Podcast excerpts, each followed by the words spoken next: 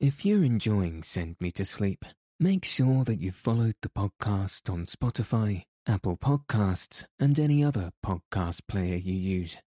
Also, if you have a moment, please rate and review the show on Apple Podcasts and Spotify. All of this really helps the show reach new listeners, and you never know, your review may convince someone to listen and lead them to a good night's rest, which I hope you all agree is worth sharing.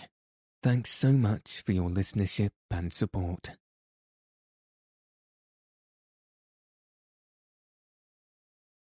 Good evening. Tonight, I'll be reading chapters 7 and 8 of The Black Arrow, A Tale of Two Roses by Robert Louis Stevenson.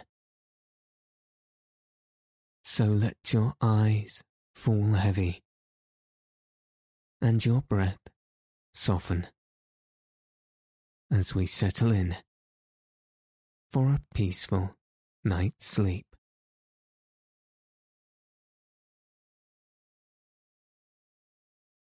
Chapter 7 The Hooded Face They awoke in the grey of the morning.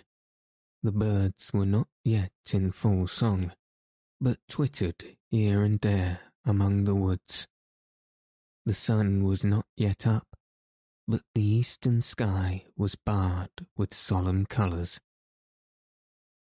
Half starved and over weary as they were, they lay without moving, sunk in a delightful lassitude. And as they lay thus, the clang of a bell fell suddenly upon their ears. A bell, said Dick, sitting up. Can we be, then, so near to Holywood? A little after, the bell clanged again, but this time somewhat nearer hand, and from that time forth, and still drawing nearer and nearer, it continued to sound brokenly abroad in the silence of the morning. Nay, what should this betoken? said Dick, who was now broad awake. It is some one walking, returned Matcham, and the bell tolleth ever as he moves. I see that, said Dick. But wherefore? What maketh he in Tunstall Woods? Jack, he added, laugh at me as ye will, but I like not the hollow sound of it. Nay, said Matcham with a shiver, it hath a doleful tone, and the day were not come. But just then the bell, quickening its pace, began to ring thick and hurried, and then it gave a single jack-hammering jangle, and was silent for a space. It is as though the bearer had run for a paternoster while and then leaped for the river, Dick observed. And now beginneth he again to pace soberly forward, added Matcham. Nay, returned Dick. Nay, not so somberly, Jack. Tis a man that walketh you right speedily, 'Tis a man in some fear of his life, or about some hurried business. See ye not how swift the beating draweth near? It is now close by, said Matcham. They were now on the edge of the pit, and as the pit itself was on a certain eminence, they commanded a view over the greater portion of the clearing to the thick woods that closed it in. The daylight, which was very clear and grey, showed them a riband of white footpath wandering among the gorse. It passed some hundred yards from the pit, and ran the whole length of the clearing, east and west. By the line of its course, Dick judged it should lead more or less directly to the moat house, upon this path, stepping forth from the margin of the wood, a white figure now appeared. It paused a little and seemed to look about, and then, at a slow pace, and bent almost double, it began to draw near across the heath. At every step the bell clanked. Face it had none, a white hood, not even pierced with eye holes, veiled the head, and as the creature moved, it seemed to feel its way with the tapping of a stick. Fear fell upon the lads, as cold as death. A leper, said Dick hoarsely. His touch is death, said Matcham. Let us run. Not so, returned Dick. See ye not? He is stone blind. He guideth him with a staff. Let us lie still. The wind bloweth towards the path, and he will go by and hurt us not. Alas, poor soul, and we should rather pity him. I will pity him when he is by, said Matcham. The blind leper was now about half-way towards them, and just then the sun rose and shone full on his veiled face. He had been a tall man before he was bowed by his sickness, and even now he walked with a vigorous step. The dismal beating of his bell, the pattering of the stick, the eyeless screen before his countenance, and the knowledge that he was not only doomed to death and suffering, but shut out for ever from the touch of his fellow men filled the lad's bosom with dismay, and at every step that brought him nearer, their courage and strength seemed to desert them. As he came about level with the pit, he paused and turned his face full upon the lads. Mary be my shield, he sees us, said Matcham faintly. Hush, whispered Dick. He doth but hearken. Blind is he, fool. The leper looked or listened, whichever he was really doing, for some seconds. Then he began to move on again, but presently paused once more, and again turned and seemed to gaze upon the lads. Even Dick became dead white and closed his eyes as if by the mere sight he might become infected. But soon the bell sounded, and this time, without any further hesitation, the leper crossed the remainder of the little heath and disappeared into the covert of the woods. He saw us, said Matcham. I could swear it. Tut, returned Dick, recovering some sparks of courage. He but heard us. He was in fear, poor soul. And ye were blind, and walked in a perpetual night. Ye would start yourself, if ever a twig rustled or a bird cried peep. Dick, good Dick, he saw us, repeated Matcham. When a man harketh he doth not as this man, he doth otherwise. Dick, this was seeing, it was not hearing. He means foully. Hark, else, if his bell be not stopped. Such was the case. The bell rang no longer. Nay, said Dick, I like not that. He cried again. I like that little. What may this betoken? Let us go, by the mass. He hath gone east, added Matcham. Good Dick, let us go westward straight. I shall not breathe till I have my back turned upon that leper. Jack, y'are too cowardly, replied Dick. We shall go fair for Holywood, or as fair at least as I can guide you, and that will be due north. They were afoot at once, passed the stream upon some stepping stones, and began to mount on the other side, which was steeper, towards the margin of the wood. The ground became very uneven, full of knolls and hollows. Trees grew scattered or in clumps. It became difficult to choose a path, and the lads somewhat wandered. They were weary, besides, with yesterday's excursions and the lack of food, and they moved but heavily and dragged their feet among the sand. Presently, coming to the top of a knoll, they were aware of the leper some hundred feet in front of them, crossing the line of their march by a hollow. His bell was silent, his staff no longer ticked to the ground, and he went before him with the swift and assured footsteps of a man who sees. Next moment he had disappeared into a little thicket.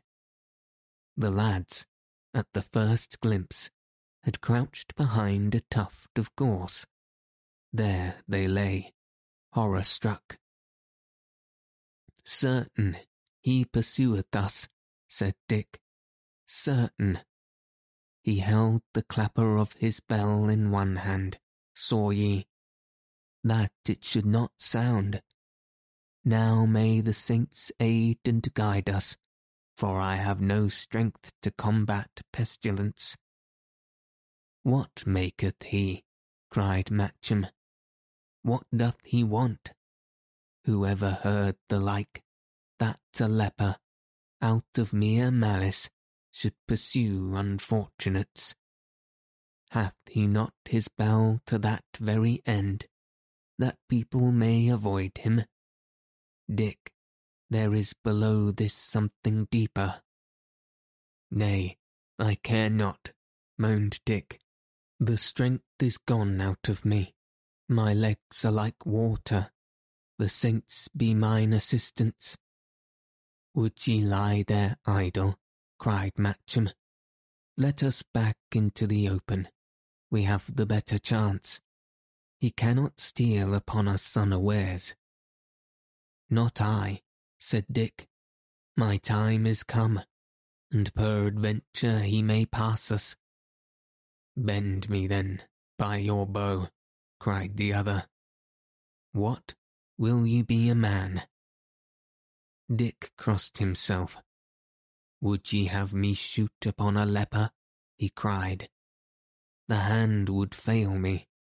Nay, now, he added. Nay, now let me be.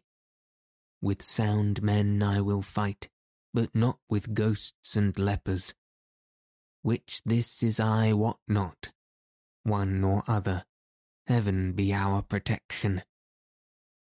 Now, said Matcham, if this be man's courage, what a poor thing is man. But sith ye will do naught, let us lie close then came a single, broken jangle on the bell. He hath missed his hold upon the clapper, whispered Matcham. Saints, how near he is! But Dick answered never a word. His teeth were near chattering. Soon they saw a piece of white robe between some bushes. Then the leper's head was thrust forth from behind a trunk, and he seemed narrowly to scan the neighbourhood before he once again withdrew. To their stretched senses, the whole bush appeared alive with rustlings and the creaks of twigs, and they heard the beating of each other's hearts. Suddenly, with a cry, the leper sprang into the open close by and ran straight upon the lads. They, shrieking aloud, separated and began to run different ways. by their horrible enemy fastened upon Matcham, ran him swiftly down, and had him almost instantly a prisoner. The lad gave one scream that echoed high and far over the forest. He had one spasm of struggling, and then all his limbs relaxed, and he fell limp into his captor's arms. Dick heard the cry and turned. He saw Matcham fall, and on the instant his spirit and strength revived. With a cry of pity and anger, he unslung and bent his arblast. But ere he had time to shoot, the leper held up his hand.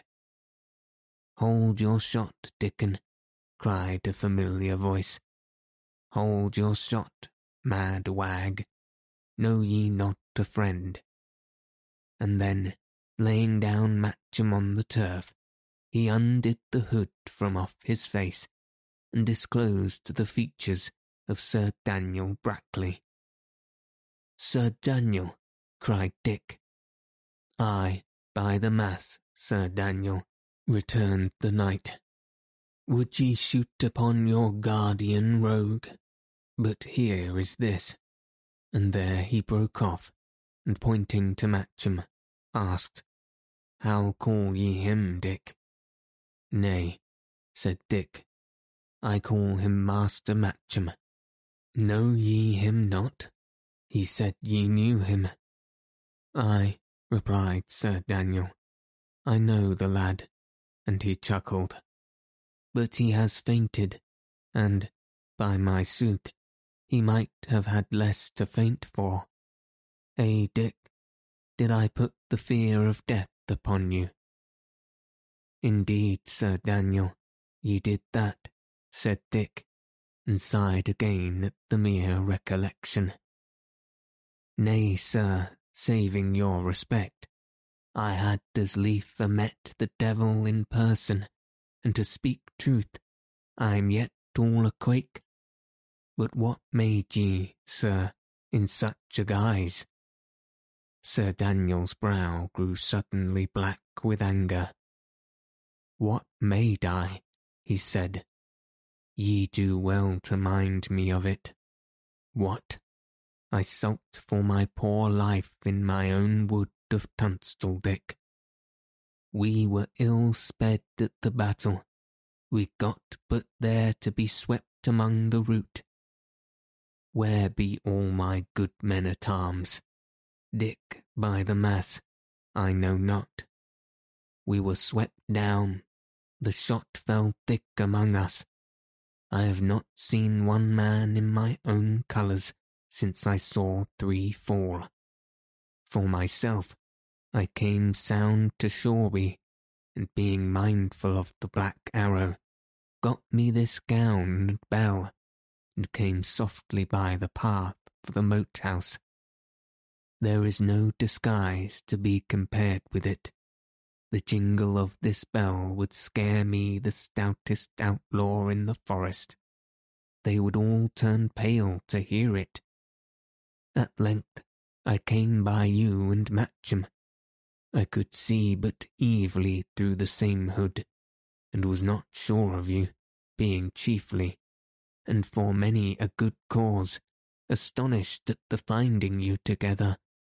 Moreover, in the open, where I had to go slowly and tap with my staff. I feared to disclose myself. But see, he added, this poor shrew begins a little to revive. A little good canary will comfort me the heart of it. The knight, from under his long dress, produced a stout bottle, and began to rub the temples and wet the lips of the patient, who returned gradually to consciousness and began to roll dim eyes from one to another. What cheer, Jack? said Dick. It was no leper after all. It was Sir Daniel. See? Swallow me a good draught of this, said the knight. This will give you manhood.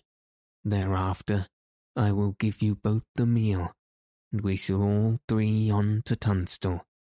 For, Dick, he continued, laying forth bread and meat upon the grass, I will avow to you, in all good conscience, it irks me sorely to be safe between four walls. Not since I backed a horse have I been pressed so hard. Peril of life, jeopardy of land and livelihood, and to sum up, all these losels in the wood to hunt me down. But I be not yet shent. Some of my lads will pick me their way home. Hatch hath ten fellows, Selden he had six. Nay, we shall soon be strong again, and if I can but buy my peace with my right fortune, an undeserving lord of York, why, Dick, will be a man again and go a horseback. And so saying, the knight filled himself a horn of canary and pledged his ward in his dumb show.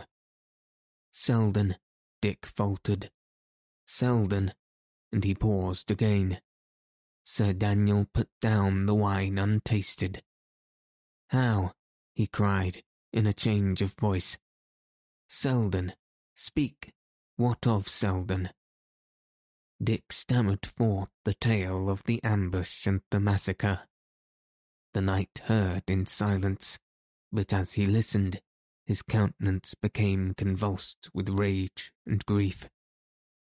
Now here, he cried, on my right hand, I swear to avenge it.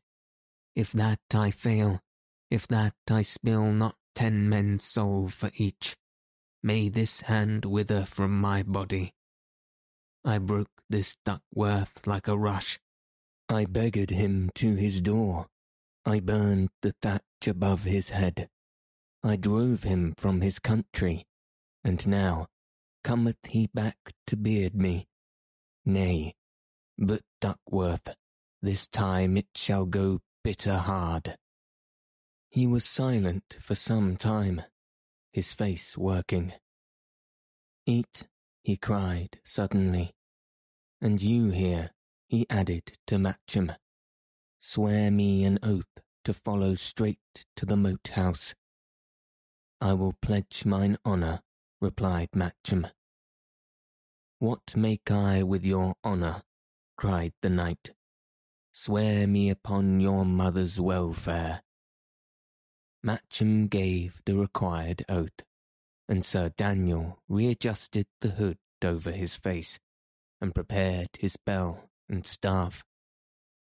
To see him once more in that appalling travesty somewhat revived the horror of his two companions, but the knight was soon upon his feet.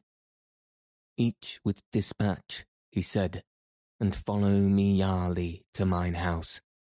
And with that he set forth again into the woods, and presently after the bell began to sound, numbering his steps, and the two lads sat by their untasted meals, and heard it die slowly away uphill into the distance. And so ye go to Tunstall? Dick inquired. Yea, Verily, said Matcham, when needs must. I am braver behind Sir Daniel's back than to his face. They ate hastily and set forth along the path through the airy upper levels of the forest, where great beeches stood apart from among green lawns, and the birds and squirrels made merry on the boughs. Two hours later, they began to descend upon the other side, and already, among the tree tops, saw before them the red walls and roof of Tunstall House. Here, said Matcham, pausing, ye shall take your leave of your friend Jack, whom y'are to see no more. Come, Dick, forgive him what he did to miss, as he, for his part, cheerfully and lovingly forgiveth you. And wherefore so? asked Dick. And we both go to Tunstall. I shall see you yet again. I trow, and that right often. Ye'll never again see poor Jack Matcham, replied the other. That was so fearful and burdensome, and yet plucked you from the river.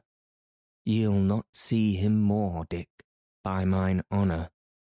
He held his arms open, and the lads embraced and kissed. And, Dick, continued Matcham, my spirit bodeth ill. Y'are now to see a new Sir Daniel, for heretofore hath all prospered in his hands exceedingly, and fortune followed him. But now, methinks, when his fate hath come upon him, and he runs the adventure of his life, he will prove but a foul lord to both of us. He may be brave in battle, but he hath the liar's eye. There is fear in his eye, Dick, and fear is as cruel as the wolf. We go down into that house, St. Mary guide us forth again. And so they continued their descent in silence, and came out at last before Sir Daniel's forest stronghold, where it stood, low and shady, flanked with round towers and stained with moss and lichen, in the lilied waters of the moat. Even as they appeared, the doors were opened, the bridge lowered, and Sir Daniel himself, with Hatch and the parson at his side, stood ready to receive them.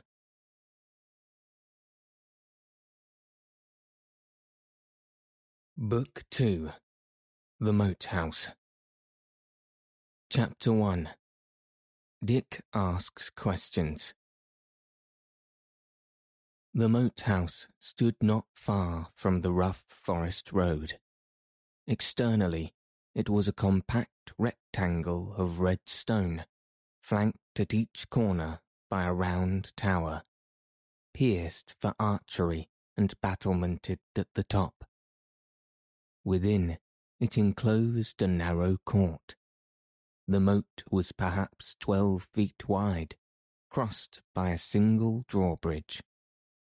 It was supplied with water by a trench leading to a forest pool and commanded, through its whole length, from the battlements of the two southern towers.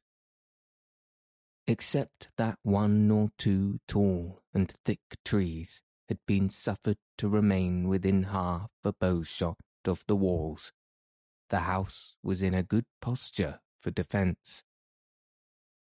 In the court, Dick found a part of the garrison busy with preparations for defence and gloomily discussing the chances of a siege.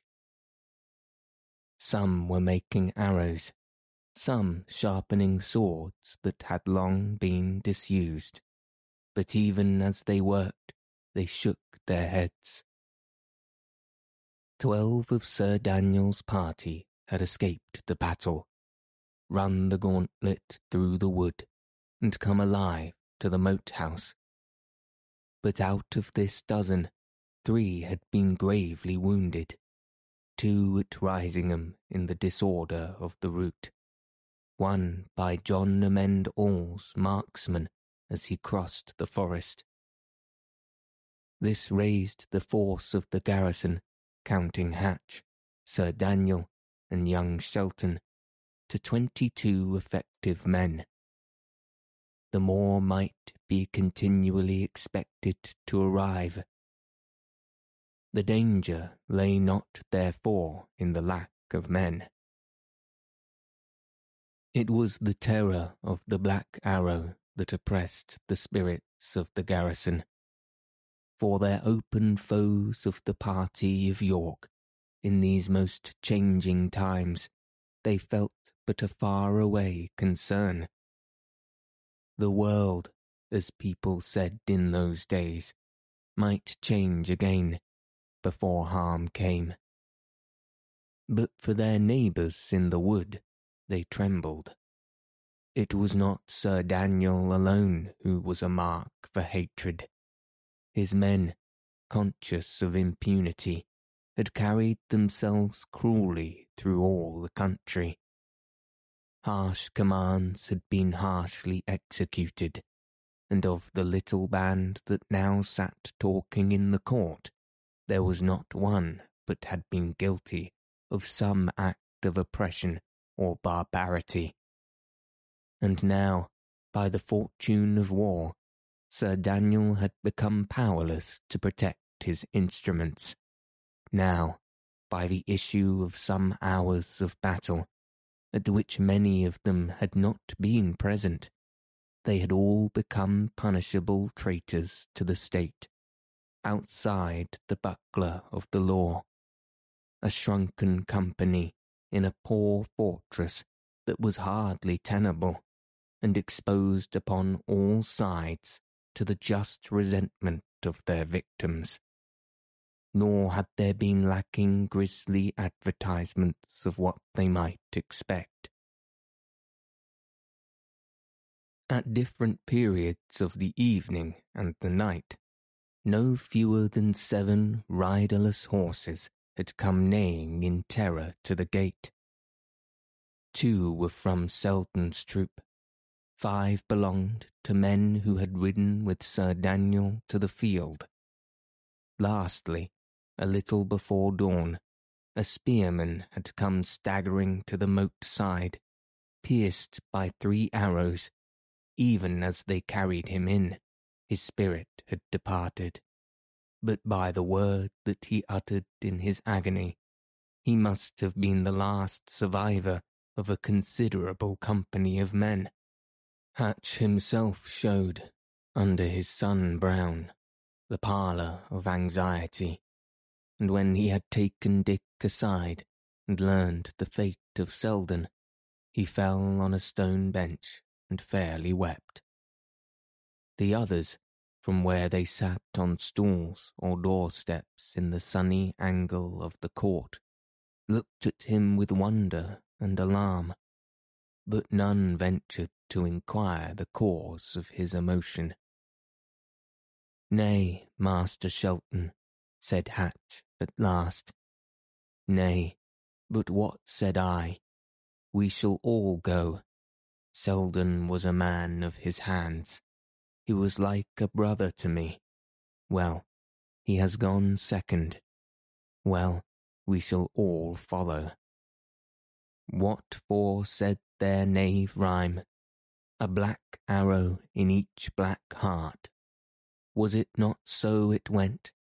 Appleyard, Selden, Smith, old Humphrey, gone, and there lieth poor John Carter, crying poor sinner, for the priest. Dick gave ear. Out of a low window, hard by where they were talking, groans and murmurs came to his ear. Lieth he there? he said. Ay, in the second porter's chambers, answered Hatch. We could not bear him further, Soul and body were so bitterly at odds. At every step we lifted him, he thought to wend. But now, methinks, it is the soul that suffereth. Ever for the priest he crieth, and Sir Oliver, I wot not why, still cometh not. Twill be a long shrift, but poor Appleyard and poor Selden, they had none. Dick stooped to the window and looked in. The little cell was low and dark, but he could make out the wounded soldier lying moaning on his pallet. Carter, poor friend, how goeth it? He asked. Master Shelton, returned the man in an excited whisper. For the dear light of heaven, Bring the priest. Alack, I am sped. I am brought very low down. My hurt is to the death. Ye may do me no more service. This shall be the last. Now, for my poor soul's interest, and as a loyal gentleman, bestir you, for I have that matter on my conscience that shall drag me deep. He groaned, and Dick heard the grating of his teeth, whether in pain or terror. Just then, Sir Daniel appeared upon the threshold of the hall. He had a letter in one hand.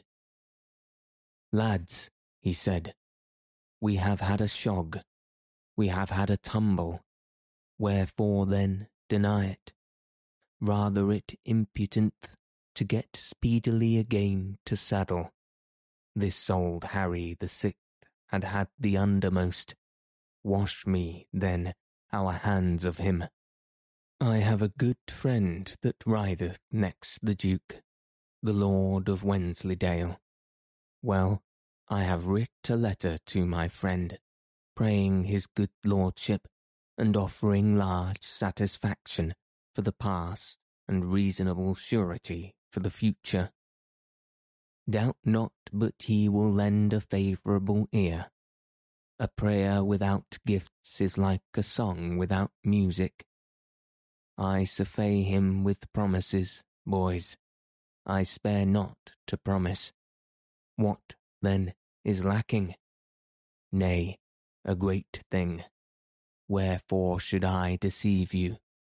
A great thing and a difficult, a messenger to bear it. The woods, ye are not ignorant of that, lie thick with our ill willers. Haste is of most needful, but without sleight and caution, all is naught. Which, then, of this company will take me this letter, bear me it to my lord of Wensleydale, and bring me the answer back. One man instantly arose. I will, and like you, said he, I will even risk my carcass. Nay, Dicky Bowery, not so, returned the knight. It likes me not. Y'are sly indeed, but not speedy. Ye were a laggard ever. Ain't be so, Sir Daniel. Here am I, cried another. The saints forfend, said the knight. Y'are speedy, but not sly. Ye would blunder me head foremost into John Amend-All's camp. I thank you both for your courage, but, in sooth, it may not be. Then Hatch offered himself, and he also was refused.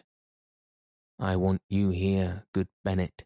Y'are my right hand indeed, returned the knight, and then several coming forward in a group, Sir Daniel at length selected one and gave him the letter. Now, he said, upon your good speed and better discretion we do all depend. Bring me a good answer back, and before three weeks I will have purged my forest of these vagabonds that brave us to our faces. But mark it well, Throgmorton, the matter is not easy. Ye must steal forth under night, and go like a fox, and how ye are to cross Till I know not, neither by the bridge nor ferry. I can swim, returned Throgmorton. I will come soundly, fear not. Well, friend, get ye to the buttery, replied Sir Daniel. Ye shall swim first of all in nut brown ale. And with that he turned back into the hall. Sir Daniel hath the wise tongue, said Hatch, aside to Dick. See now, where many a lesser man has glossed the matter over, he speaketh it out plainly to his company. Here is a danger, a saith, and here difficulty, and jesteth in the very saying. Nay, but Saint Barbary, he is a born captain. Not a man, but he is some deal heartened up See how they fall again to work. The praise of Sir Daniel put a thought in the lad's head. Bennet, he said, how came my father by his end? Ask me not that, replied Hatch. I had no hand nor knowledge in it. Furthermore, I will even be silent, Master Dick. For look you, in a man's own business there he may speak, but of hearsay matters and of common talk, not so. Ask me, Sir Oliver, I, or Carter, if ye will, not me. And Hatch set off to make the rounds, leaving Dick in a muse. Wherefore would he not tell me, thought the lad, and wherefore named he Carter? Carter, nay, then Carter had a hand in it, perchance. He entered the house, and passing some little way along a flagged and vaulted passage, came to the door of the cell where the hurt man lay groaning. At his entrance, Carter started eagerly. Have ye brought the priest? he cried. Not yet awhile, returned Dick. Y'ave a word to tell me first. How came my father, Harry Shelton, by his death? The man's face altered instantly. I know not, he replied doggedly. Nay, ye know well, returned Dick. Seek not to put me by. I tell you I know not, repeated Carter. Then, said Dick, ye shall die unshriven. Here am I, and here shall stay. There shall no priest come near you, rest assured. For of what avail is penitence, and ye have no mind to right those wrongs, ye had a hand in it. And without penitence, confession is but mockery. Ye say what ye mean not, Master Dick, said Carter composedly. It is ill threatening the dying, and becometh you to speak truth, little. And for as little as it commends you, it shall serve you less. Stay, and ye please. Ye will condemn my soul, ye shall learn nothing. There is my last word to you. And the wounded man turned upon the other side. Now, Dick, to say truth, had spoken hastily and was ashamed of his threat, but he made one more effort. Carter, he said, mistake me not. I know ye were but an instrument in the hands of others. A churl must obey his lord. I would not bear heavily on such an one. But I begin to learn upon many sides that this great duty lieth on my youth and ignorance, to avenge my father. Prithee, then, good Carter, set aside the memory of my threatenings, and in pure good will and honest penitence, give me a word of help. The wounded man lay silent, nor, say what Dick pleased, could he extract another word from him. Well, said Dick, I will go call the priest to you as ye desired. For howsoever ye be in fault to me or mine, I would not be willing in fault to any, least of all to one upon the last change. Again the soldier heard him without speech or motion. Even his groans he had suppressed, and as Dick turned and left the room, he was filled with admiration for that rugged fortitude. And yet, he thought, of what use is courage without wit? Had his hands been clean, he would have spoken. His silence did confess the secret louder than words. Nay, upon all sides, proof floweth on me. Sir Daniel, he or his men, hath done this thing. Dick paused in the stone passage with a heavy heart. At that hour, in the ebb of Sir Daniel's fortune, when he was beleaguered by the archers of the Black Arrow and proscribed by the victorious Yorkists, was Dick, also, to turn upon the man who had nourished and taught him, who had severely punished, indeed, but yet unwearingly protected his youth. The necessity, if it should prove to be one, was cruel. Pray heaven he be innocent, he said. And then steps sounded on the flagging, and Sir Oliver came gravely towards the lad. One seeketh you earnestly, said Dick.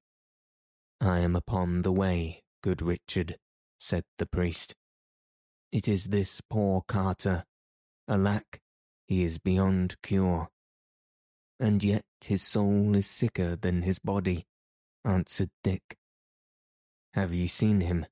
Asked Sir Oliver, with a manifest start. I do but come from him, replied Dick. What said he? What said he? snapped the priest with extraordinary eagerness. He but cried for you the more piously, Sir Oliver. It were well done to go the faster, for his hurt is grievous, returned the lad. I am straight for him, was the reply. Well, we have all our sins. We must all come to our latter day, good Richard. Ay, sir, and it were well if we all came fairly, answered Dick. The priest dropped his eyes, and with an audible benediction hurried on. He too, thought Dick, he that taught me in piety. Nay, then, what a world it is, if all that care for me be blood guilty of my father's death. Vengeance, alas, what a sore fate is mine, if I must be avenged upon my friends. The thought put Matcham in his head. He smiled at the remembrance of his strange companion, and then wondered where he was. Ever since they had come together to the doors of the moat house, the younger lad had disappeared, and Dick began to weary for a word with him. About an hour after, Mass being somewhat hastily run through by Sir Oliver, the company gathered in the hall for dinner. It was a long, low apartment, strewn with green rushes and the walls hung with arras in a design of savage men and questioning bloodhounds. Here and there hung spears and bows and bucklers. A fire blazed in the big chimney. There were arras-covered benches round the wall, and in the midst of the table, fairly spread, awaited the arrival of the diners neither Sir Daniel nor his lads made their appearance. Sir Oliver himself was absent, and here again there was no word of Matcham. Dick began to grow alarmed, to recall his companion's melancholy forebodings, and to wonder to himself if any foul play had befallen him in that house. After dinner he found Goody Hatch, who was hurrying to my Lady Brackley. Goody, he said, where is Master Matcham, I prithee? I saw ye go in with him when he arrived. The old woman laughed aloud. Ah, Master Dick, she said, ye have a most famous bright eye in your head, to be sure, and laughed again. Nay, but where is he indeed? Persisted Dick. Ye will never see him more, she returned. Never, it is sure. And I do not, returned the lad. I will know the reason why. He came not hither of his full free will, such as I. I am his best protector, and I will see him justly used, there be too many mysteries. I do begin to weary of the game. But as Dick was speaking, a heavy hand fell on his shoulder. It was Bennet Hatch that had come unperceived behind him. With a jerk of his thumb, the retainer dismissed his wife. Friend Dick, he said, as soon as they were alone, are ye a moon-struck natural? And ye leave not certain things in peace. Ye were better in the salt sea than here in Tunstall Moat House. Ye have questioned me. Ye have baited Carter. Ye have frightened the Jack priest with hints. Bear ye more wisely, fool, and even now, when Sir Daniel calleth you, show me a sooth face for the love of wisdom. Ye are to be sharply questioned. Look to your answers. Hatch, returned Dick, in all this I smell a guilty conscience. And ye go not the wiser, ye will soon smell blood, replied Bennet. I do but warn you, and here cometh one to call you. And indeed, at that very moment, a messenger came across the court to summon Dick into the presence of Sir Daniel.